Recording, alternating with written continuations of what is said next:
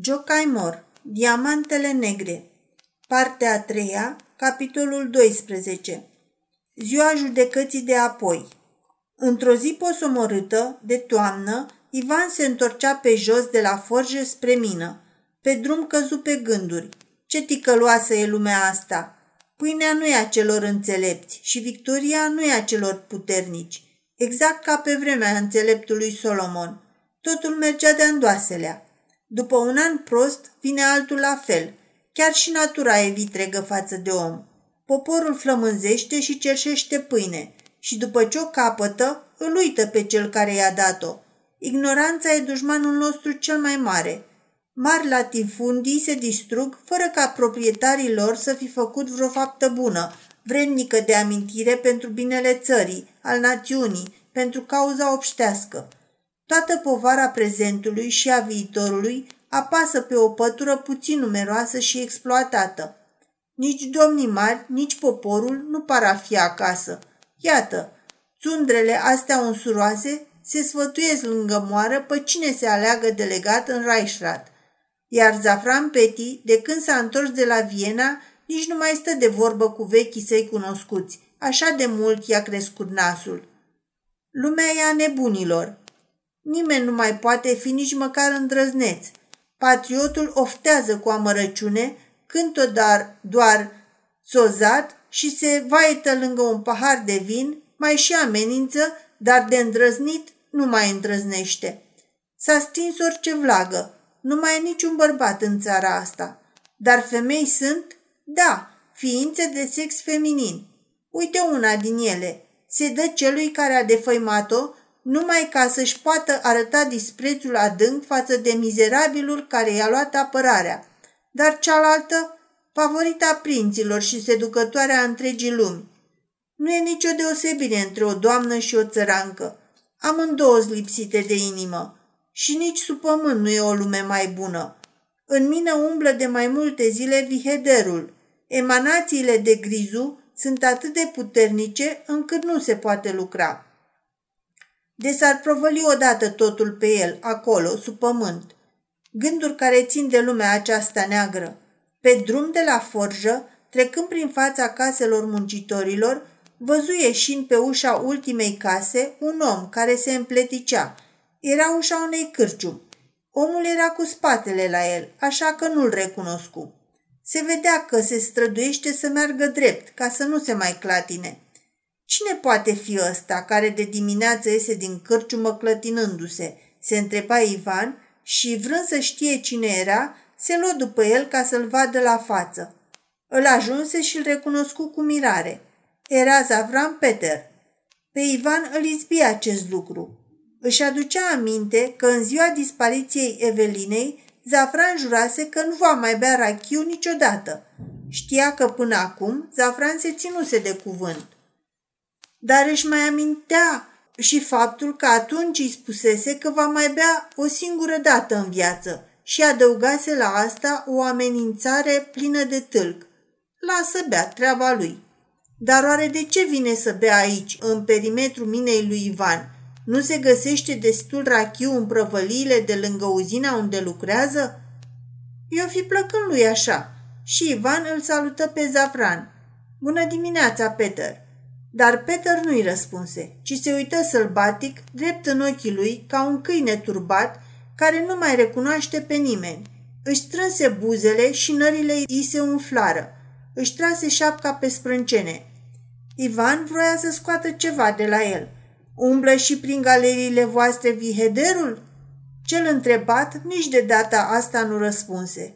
Își împinse șapca în sus, pe frunte, și căscând larg ochii, se apropie de Ivan, deschise gura și, fără o vorbă, îi suflă puternic în față.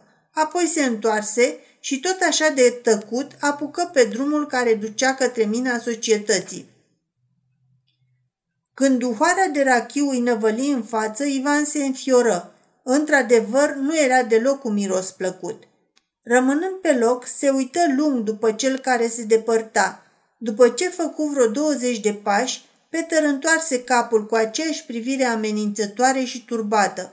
Rânja ca un câine, gata să se repeadă, și îi se vedeau dinții albi și gingia roșie și lată. Văzându-l astfel, Ivan băgă mâna în buzunar și dând de patul pistolului o clipă, îi trecu prin minte gândul că dacă acum ar trage și l-ar ucide pe loc pe omul acesta, ar împlini voia lui Dumnezeu. În ultima vreme, Ivan era nevoit să poarte pistolul la el, deoarece muncitorii de la mina vecină îl amenințaseră că dacă îl vor prinde odată singur, au să-l arunce într-un puț părăsit dacă nu-l vor putea nimici în alt fel. De la o astfel de adunătură de fel de fel de elemente suspecte, te poți aștepta la orice. Dar până la urmă îl lăsă pe Savran Peter în plata Domnului. Se întoarse și el, îndreptându-se spre mină, să controleze pompa pneumatică. În mină, proporția de grizu era de 3 la 7, așa că Ivan opri lucru subteran în acea zi. Mai întâi trebuiau evacuate gazele periculoase. I-a pus pe muncitor să adune cărbunele de afară, iar în mină nu rămaseră decât cei care lucrau la pompe. Rămase cu ei până seara târziu, să supravegheze, apoi le dădu drumul să plece acasă. Nici noaptea nu aveau să lucreze. Se retrase și el mai devreme în căsuța lui. Era o vreme urâtă, cețoasă și nourată, care de obicei exercită o influență apăsătoare asupra stării sufletești a omului, pentru că omul suferă împreună cu natura. Când cerul e melancolic, e melancolic și omul, dar când mai e și pământul bolnav. De multe ori pământul avea febră. Cărbunele emana gaze ucigătoare și exhalațiile lui otrăvite otrăveau și aerul. Fructele cad din cauza omizilor și mucegaiului. În cereale prinde tăciunele. Gălbeaza seceră animalele. Omul însuși bolește. Toată ziua aceea, Ivan simțise că îl cuprinde un fel de groază ciudată, nesuferită stare. Rămase singur în casa pustie, fu și mai mult copleșit de acest sentiment ca de gheață. Se încrețea pielea pe el, era neliniștit. Orice gând îi era insuportabil. Starea materială, treburile țării, prietenii lui, femeile frumoase, toate îi făceau silă. Nici știința nu-l mai consola. Era bâșbeială prin întuneric. Munca nu-i mai plăcea și acesta era semnul cel mai rău al bolii. Când nu-ți cade bine mâncarea sau băutura, când îți dă târcoale somnul sau nu te mai încălzește vorba femeii, mai treacă meargă, dar când nici munca nu-ți mai place, atunci să știi că ești bolnav de-a binelea. Nu mai simțea nevoia nici să doarmă, nici să rămână treaz. Se culcă doar ca să stea întins, închise ochii doar ca să nu mai vadă nimic. Dar mai târziu, în fața ochilor săi închiși, lumea a început să se miște. În mintea lui învie trecutul. Își aminti cu scârbă și scârba împrospătează de minune amintirile de danful de rachiu al lui Zavran Peter. Și această scârbă îl duse înapoi la vorbele pe care le rostise cândva acest muncitor. Nu mai beau rachiu în viața mea, dar odată totuși am să beau. Când o să simțiți că miros a rachiu sau o să mă vedeți ieșind din cârciumă, în ziua aceea să stați acasă, pentru că în ziua aceea nimeni nu o să poată ști cum și de ce își va găsi moartea. Dar ce tot mă frămân cu beția ta?" își zise Ivan. Dorm tu acasă la tine și eu aici la mine." Totuși, fantoma lui Peter nu voia să stea acasă. Ținea cu orice preț să doarmă într-un pat cu Ivan. Cum a țipit puțin, Ivan simți din nou în nări acel miros urât și prin ploapele lăsate văzu obrazul lui Peter aplecându-se spre el, pironindu-l cu ochii injectați și suflând printre buzele lui răsfrânte și dinții lui încleștați. Făcea eforturi să alunge această vedenie. Deodată îl aduse la realitate o explozie îngrozitoare, parcă s-ar fi prăbușit lumea în ziua judecății de apoi. Se pomeni aruncat din pat pe podea și abia acolo se dezmetici. Întâiul lui gând a fost, zuhatarul mi-a distrus mina. O năpastă ca asta îi mai lipsea, ca să fie complet la pământ. Alergă în grabă afară. Noaptea era neagră ca dezmoală și domnea o liniște desăvârșită. Nu știa încotro să apuce. Să strige? Pe cine să strige? Mai rămăsese oare vreo ființă vie în valea asta? Nu cumva erau cu toții morți și înmormântați? Sau mai trăiau și amuțiseră cu toții cum amuțise și el? Ce-a fost asta? De unde a venit detunătura asta care a făcut să se cutremure pământul și să urle văzduhul? Clipa următoare îi aduse răspunsul. În noaptea neagră, cum e catranul, dinspre clădirile societății anonime, s-a ridicat deodată o coloană de flăcări orbitoare și, după încă o clipă, se auzi o explozie și mai puternică decât cea din tâi. Suflul sparse geamurile caselor și mătură coșurile care se prăbușau pe acoperișuri. Presiunea uriașă îl pironi pe Ivan de ușă și în acea lumină de iad, Ivan îi văzu pe muncitorii de la mina sa, stând în genunchi, cu o spaimă cumplită întipărită pe fețele lor înroșite de văpaia focului. Pe pragul caselor din apropiere, făpturi de femei și de copii încremeniseră de groază. Toată valea semăna cu craterul unui vulcan în erupție, parcă era gomora potopită de foc, scufundându-se în marea moartă – Flăcările uriașe se ridicau până la nori și făceau cerurile să tune cu un bubuit pe care furtuna nu l-ar putea întrece niciodată. Peste câteva clipe, flăcările dispărură și se lăsă iarăși beznă. Deasupra minei societății mai plutea însă un nor subțire și alb. A sărit în aer mina vecină, strigă Ivan cu un urle disperat, parcă nu-și dădea seama că detunătura infernală îi trezise pe toți cei care mai rămăseseră în viață. Hai să-i salvăm, oameni buni! Uitase că lumea e mărșavă, că oamenii sunt dușmani. Știa doar că sub pământ, al oricărui va fi fost acest pământ, se întâmplase o groaznică nenorocire, ceva ce nici nu putea fi exprimat în vorbe. Ajutor, oameni buni! Mai urlă el odată și, alergând la clopotul de alarmă, începu să-l smucească din răsputeri. Peste o clipă, se iviră de pretutindeni muncitorii săi, treziți din somn strigând, a explodat mina vecină, ca și cum ar mai fi fost cineva care să nu știe acest lucru. Se scurseră câteva clipe lungi de tăcere. Cu felinarele în mână, minerii îl înconjurară pe Ivan așteptând să le dea îndrumări. Trebuie să-i salvăm, fură cele din tâi cuvinte ale lui. O, acesta era gândul tuturor. Cei îngropați în subteran, oare mai fi trăind, trebuiau salvați de către cei care rămăseseră sub cerul bunului Dumnezeu. Nu mai sunt dușmani, ci numai oameni. Repede pompa și gălețile, porunci Ivan. Luați toți câte ceva ca să vă legați la gură. Aduceți scule de spart pereții și funii, furtunuri de cauciuc și scări. Să nu rămână aici decât femeile. Haideți! Luă pe umăr o rangă grea de fier și după ce îmbrăcă o haină ponosită, porni în fruntea muncitorilor către mina societății. Noi stăpâni își îngrădiseră proprietatea cât putuseră mai strajnic, pentru ca să nu poată trece pe la ei căruțele lui Ivan. La porți erau trânate tăblițe pe care sta scris cu litere mari. Intrarea pe această poartă este strict interzisă fără aprobare, dar acum nu mai era nevoie de aprobare – Poarta fiind închisă, Ivan băgă ranga sub ea, balamalele săriră din loc și poarta se deschise. Oamenii nu mai înhămaseră caile la căruțele cu care se transportau pompele, ci s-au apucat să le împingă singuri, opintindu-se câte zece pe drum și pe lângă drum, drept înainte pe calea cea mai scurtă.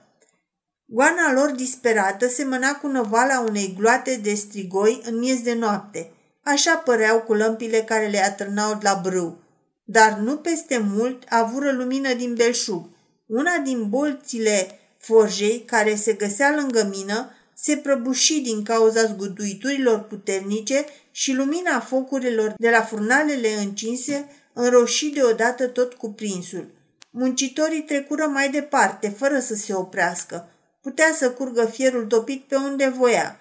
Un spectacol înfricoșător li se înfățișa celor care stăteau în lumina focului. Cazanele rotunde ale pompelor instalate deasupra puțului nu mai existau. Cărămii sfărâmate acopereau câmpia pe o mie de stânjeni. Mașina de extracție zăcea răsturnată departe de locul unde fusese instalată și nu mai rămăsese în picioare decât unul din zidurile clădirii turn de care atârnau frânturi de bare de fier. De pe acoperișurile caselor apropiate fusese remăturate toate olanele. Intrarea dinspre nord a minei era prăbușită. Portalul, minunatul clădit din piatră cioplită, zăcea grămadă și semăna cu gura unei cariere de piatră părăsite. Pietroaie, grinzi, druși de fier și cărbuni zăceau într-un straniu vălmășag, parcă fusese aruncate acolo de un vulcan. Dar vaetele acelea înfiorătoare, sute și sute de femei și copii, poate tot atâtea văduve și orfani. Soții și părinții sunt îngropați acolo, sub picioarele lor, și ei nu-i puteau ajuta cu nimic. Câțiva bărbați, mai mult din prostie decât din curaj, au încercat să pătrundă prin găura prăbușită a minei, dar gazul care răpuvnea din adâncuri i-a amețit. Punându-și viața în primejdie, tovarășii lor s-au apucat să-i trăscă afară cu cânci și cu funii. Iată-l pe unul întins pe iarbă. Femei neputincioase îl înconjoară frângându-și mâinile. Cum ajunse, Ivan dădu îndrumări. Nu vă apropiați fără rost de gura minei. Așteptați până mă întorc. Porni în grabă spre clădirea direcțiunii. Își uitase angajamentul de a nu mai vorbi niciodată cu Rone. Dar pe Rone nu-l găsi acasă. Plecase în orașul vecin, unde avea loc un banchet dat de antreprenorii căii ferate cu prilejul terminării Marelui Tunel. Și Rone avea obligația să ia parte – îl găsi doar pe inginerul secund, care îi veni în, în întâmpinare. Inginerul era o fire scandalos de flegmatică. Se consola că asemenea catastrofe se întâmplă și în străinătate, doar, dar acolo nici nu sunt luate în considerare. Trebuie să se reconstruiască gurile minelor, să se rearmeze rețeaua de galerii, să se poată începe un alt câmp de abataj. Asta o să coste bani mulți. Voila tu! Câți oameni lucrau în subteran, întrebă Ivan. Acum numai vreo 150, numai? Și ce credeți că se va întâmpla cu ei? Ei, o să fie cam greu să-i salvăm, pentru că tocmai se lucra la străpungerea care trebuia să lege galeria de nord cu cea de est, ca să se facă o aerisire mai bună. Va să zic că nu mai e nicio intrare în afară de cea care s-a prăbușit. Păi și galeria de est s-a prăbușit. Flacăra de acolo a răbufnit pe gura puțului. Ați văzut-o?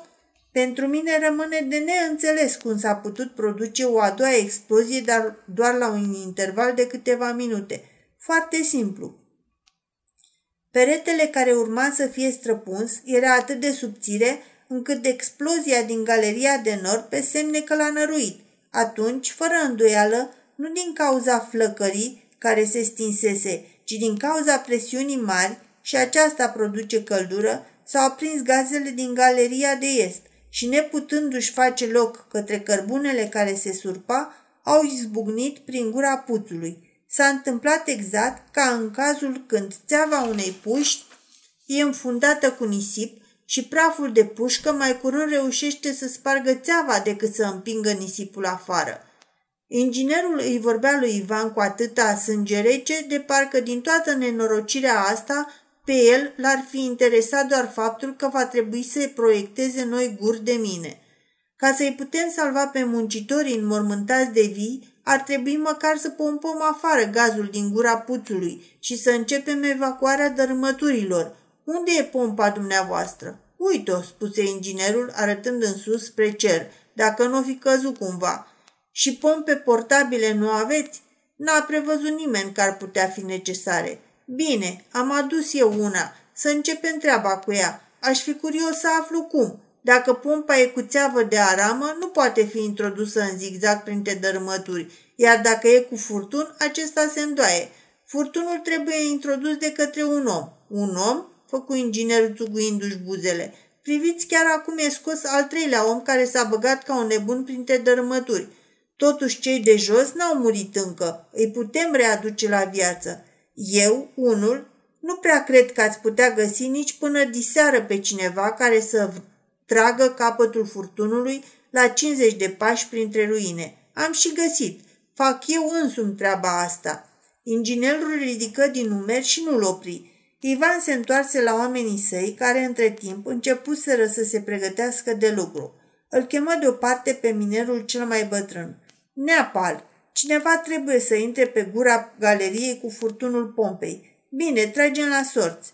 Nu tragem la sorți, intru chiar eu. Voi toți sunteți cap de familie, aveți soții și copii. Eu n-am pe nimeni. Cât timp rezistă un om fără să respire în mine, în gaze? Cam o sută de pulsații. Bine, dați-mi furtunul, legați-mi o funie de mijloc și lăsați-o ușor după mine. Dacă vedeți că nu mai trag de furtun, atunci începeți voi să trageți ușor de funie, dar încet de tot, să nu-mi zdrobesc capul dacă cumva nu mai știu de mine. În acest timp, Ivan își scoase brâul de bumbac pe care îl purta în jurul șoldurilor, îl muie într-o căldare cu oțet de vin, îl stoarse, apoi își înfășură fața în așa fel ca nasul și gura să-i fie acoperite. Își potrivi la subțioare capătul funiei, luă pe omer furtunul și porni spre intrarea ruinată a minei. Bătrânul muncitor mormăi în urma lui. Numărați secundele. 50 încolo, 50 înapoi. Ivan dispăru printre dărâmături. Muncitorii își scoaseră pălăriile și își împreunară mâinile. Cu mâna dreaptă, bătrânul își apucă închetura mâinii stângi și începu să-și numere pulsul. Trecut de 50, iar furtunul se ducea tot mai adânc. Ajunse la 60, la 70 și furtunul continua să înainteze. Ivan pătrundea tot mai adânc în acea lume a morții. De pe fața bătrânului picurau broboane de sudoare. 80, 90, 100 de secunde. Nu o să-l mai vedem niciodată pe Ivan. Dar tocmai atunci furtunul se opri și începură să tragă de frânghie. Era moale, nu ținea nicio greutate. Ivan se ținea pe picioarele lui. Tot mai mergea, pentru că frânghia era tot neîntinsă. Deodată se întinse. Acum trebuie tras cu atenție. Dar deodată, iată, iară se lăsă moale. Bătrânul muncitor ajunsese cu numărul la 160. Atunci se ivi și Ivan din gura puțului, sprijinindu-se de cheia bolții dărâmate, însă nu mai a avut putere să treacă peste ea și căzu amețit în brațele muncitorilor care alergaseră să-l ajute. Era palid la față ca un om care se luptă cu moartea. Nu-i nimic, spuse el râzând, revenindu-și după ce respirase puțin aer proaspăt și după ce îi frecaseră fruntea cu oțet. A, e îngrozitor aerul înăuntru. Prin ce suferințe vor fi trecând cei care au rămas închiși acolo? Și nici nu-i trecut prin gând să le spună. Aici sunteți voi, mizerabililor, care m-ați părăsit atât de ingrat, voi care v-ați înțeles să mă pierdeți, i-ați prigonit pe adepții mei și m-ați părât și ați vrut să mă închideți să mă ucideți pe ascuns. Ați alcătuit delegații și v-ați pregătit să le trimiteți la dușmanii propriului vostru pământ natal. Acum sunteți aici, înmormântați în întunericul pământului care v-a născut și care se răzbună. El însă nu se gândea decât la un singur lucru, cât trebuie să sufere cei de sub pământ, să-i salvăm. După ce pompa de aer a fost pusă în funcțiune, au început lucrul – era o luptă grea, dar nu fără folos. Ivan repartiză oamenii la locurile lor de muncă. La înlăturarea dărâmăturilor, oamenii nu vor lucra mai mult de o oră în cap. Toți trebuie să-și țină fața acoperită. Când vreunul dă semne de amețeală, numai decât ceilalți să-l ducă de acolo când mai e pe picioare. Până la ziua, gura minei surpate fu curățată, dar în gura golului, lumina soarelui încă nu putea pătrunde. Într-o parte, tavanul de ardezii era prăbușit cu totul, așa că Ivan, chinuindu-se să bage furtunul, abia se putuse strecura. În locul unde se găsea acum capătul furtunului, tavanul era complet dărâmat. Era necesar un efort supraomenesc ca să faci în câteva zile o treabă care necesita săptămâni întregi. Totuși, trebuia făcut. Muncitorii lui Ivan, ajutați într-o foarte mică măsură de cei de la societate, au continuat deblocarea intrării galeriei surpate. Explozia se produsese în timpul când muncitorii se schimbau. Când atmosfera e grizutoasă, muncitorii se schimbă de patru ori. Explozia s-a produs în momentul când intra schimbul de noapte. O parte din muncitori coborau tocmai atunci pe puț. Aceștia de mult sunt pe lumea cealaltă. O altă parte se află în drum spre ieșire și aceștia au fost triviți de explozie și de surpăturile galeriei. Unii rămăseseră probabil în rampa puțului și fusese răferiți de flăcări și de dărâmături și acum erau îngropați de vii acolo. Afară nu, mai, nu rămăseseră mai mult de 20-30 de mineri. Mai erau muncitorii de la forjă, dar directorul de aici a refuzat categoric să-i dea pentru deblocarea galeriilor.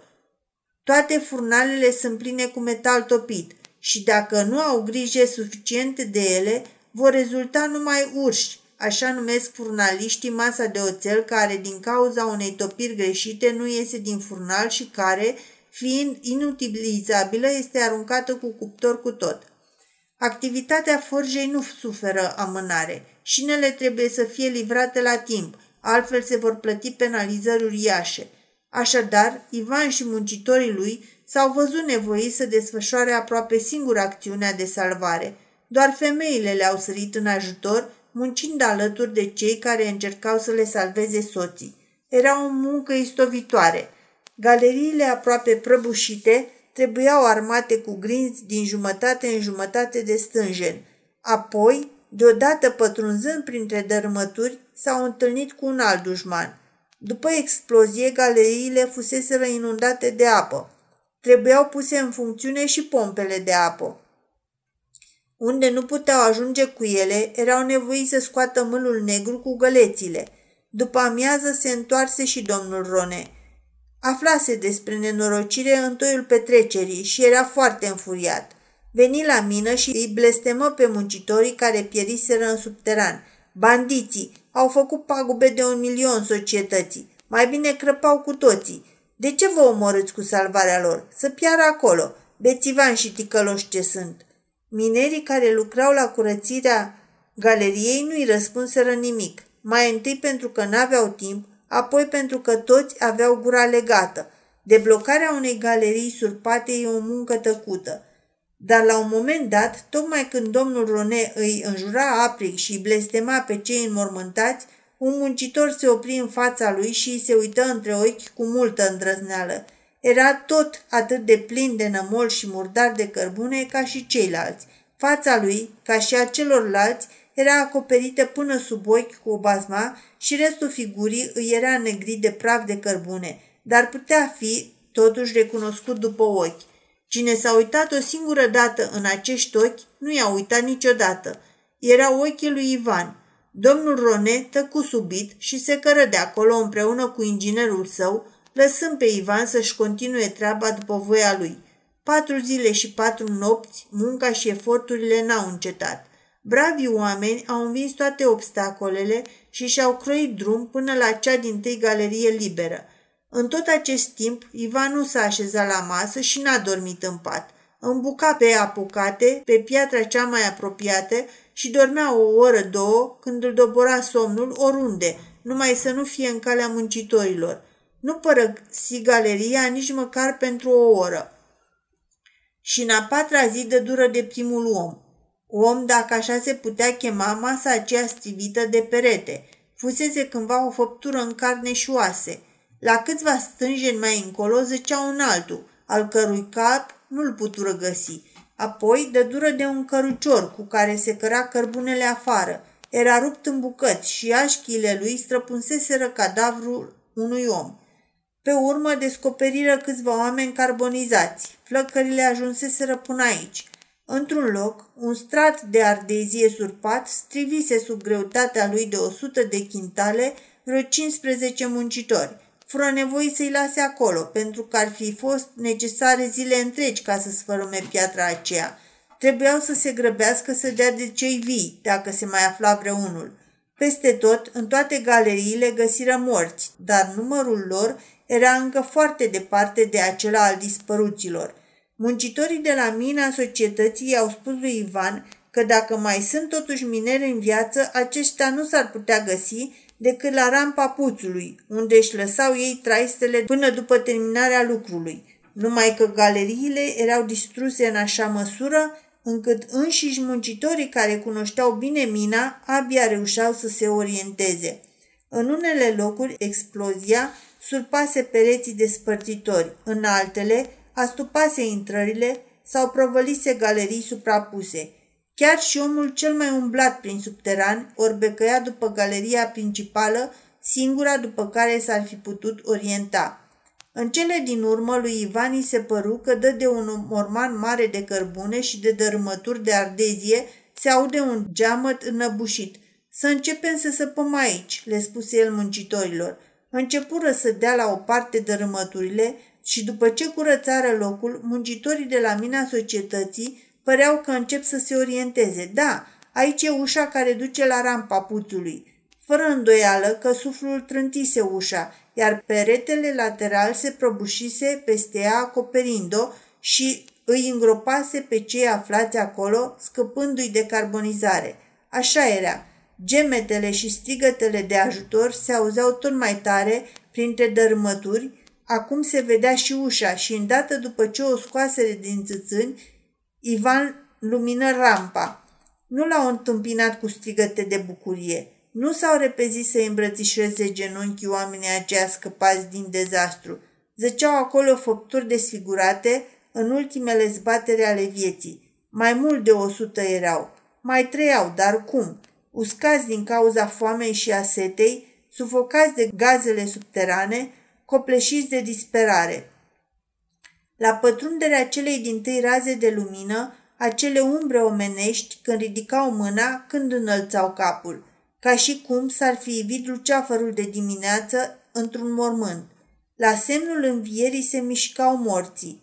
Un geamăt care străpungea inima, un geamăt în care nu mai era nimic omenesc, izbucni din o sută de piepturi. Cei care l-au auzit aveau să-l țină minte toată viața. Oamenii aceștia fusese reizolați în momentul exploziei. Suflul le stinsese lămpile și ar fi fost o nebunie să încerce să le reaprindă. De atunci zăceau înmormântați de vii în beznă. Dar pericolul creștea pentru că, după ce au fost acoperiți de dărâmături, au băgat de seamă că apa se infiltra încet în încăperea care devenise pentru ei și adăpost și mormânt. Rampa se afla cu o jumătate de stânjen mai jos decât galeria. Atunci, pe întuneric, au început să construiască o schelă din scândurile și grinzile aflate acolo – S-au urcat cu toții pe această schelă, așteptând, așteptând acolo o întreită moarte, foamea, grizul sau apa care creștea. Oricare din ele putea să le aducă sfârșitul. Când salvatorii au scos ușa, apa a început să bată în partea de jos a schelei. Sub supravegherea lui Ivan, nefericiții fură scoși în liniște și ordine din funebrul lor adăpost. Nu s-au îmbulzit, ci au așteptat, culcați pe locurile lor să le vină rândul. Încercarea morții făcuse din ei oameni foarte așezați. Unii nu puteau nici măcar să-și deschidă ochii, dar mai trăiau cu toții și natura omenească este făcătoare de minuni. Erau deci salvați. Cu asta misiunea lor nu era încheiată. Poate că mai erau oameni înmormântați la străpungere – Apoi, trebuiau neapărat să se convingă dacă lucrurile s-au întâmplat așa cum presupusese inginerul, și anume dacă explozia terminase străpungerea dintre cele două galerii și deci dacă se putea trece dincolo, ceea ce ar fi înlesnit mult operațiile de salvare a nenorociților din galeria răsăriteană. La intrarea în galeria de străpungere zăcea un cadavru carbonizat până la desfigurare – în mână ținea o lampă Devi deschisă. Așadar, acesta era blestematul care săvârșise crima. E adevărat, deci, că nebunia omenească pusese la cale această distrugere infernală. Cadavrul era de nerecunoscut. Hainele erau scrum, dar de cureaua lui de piele era prins un toc de oțel. În toc au găsit un ceas de aur pe capacul căruia era zugrăvit în Email, bustul unei femei frumoase. Ivan o recunoscu pe Evelin. Lângă poză era o bancnotă de 100 de fiorini înnegrită, dar nu carbonizată. Pe spatele bancnotei era scris Am primit-o acum un an, o restitui astăzi. Groaznică restituire. Abia acum înțelegea Ivan legătura dintre faptele și cuvintele acestui om înspăimântător pe care amintirea antropofagiei îl mânase până la desăvârșirea acestui măcel. Înțelegea acum și amenințarea pe care o rostise acest om mai de mult, când îi fusese răpită logodnica, și faptul că se angajase atât de degrabă la mina societății. Și ultima lui beție și damful acela pe care sfidător îl suflase în obraz – era o adevărată întrupare a lui Antichrist, un demon ascuns într-o ființă cu chip de om, care se jerfește pe sine ca să se poată răzbuna pe toți cei care l-au jignit și l-au înșelat, care au râs de el și l-au barjocorit, l-au disprețuit, l-au păcălit, i-au ținut toasturi, l-au sfidat cu bogăția lor, l-au înfruntat cu fastul lor, l-au dus de nas profitând de naivitatea lui. Cum au să mai cadă toți după el, după ce va răsturna cu piciorul piatra pe care stă, cum au să se prăbușească pe mormântul lui unul după altul, preot, bancher, om de afaceri, diplomat, ministru și comediantă. Iadul însuși nu mai avea ce-l învăța pe acest om. Adâncit în gânduri, Ivan stătea lângă cadavru și în asemenea clipe, deși se găsea sub pământ, atingea cerul cu fruntea – și în sufletul lui se învălmășau aceste porniri. Și el fusese jefuit și pungășit de aceea asupra cărora acest om își revărsase veninul răzbunării. Și de el își bătuseră joc și pe el îl striviseră cu bogăția lor și lui îi înfipseseră pumnale otrăvite în inimă. Iar el se grăbea acum să salveze viața și averea dușmanilor săi.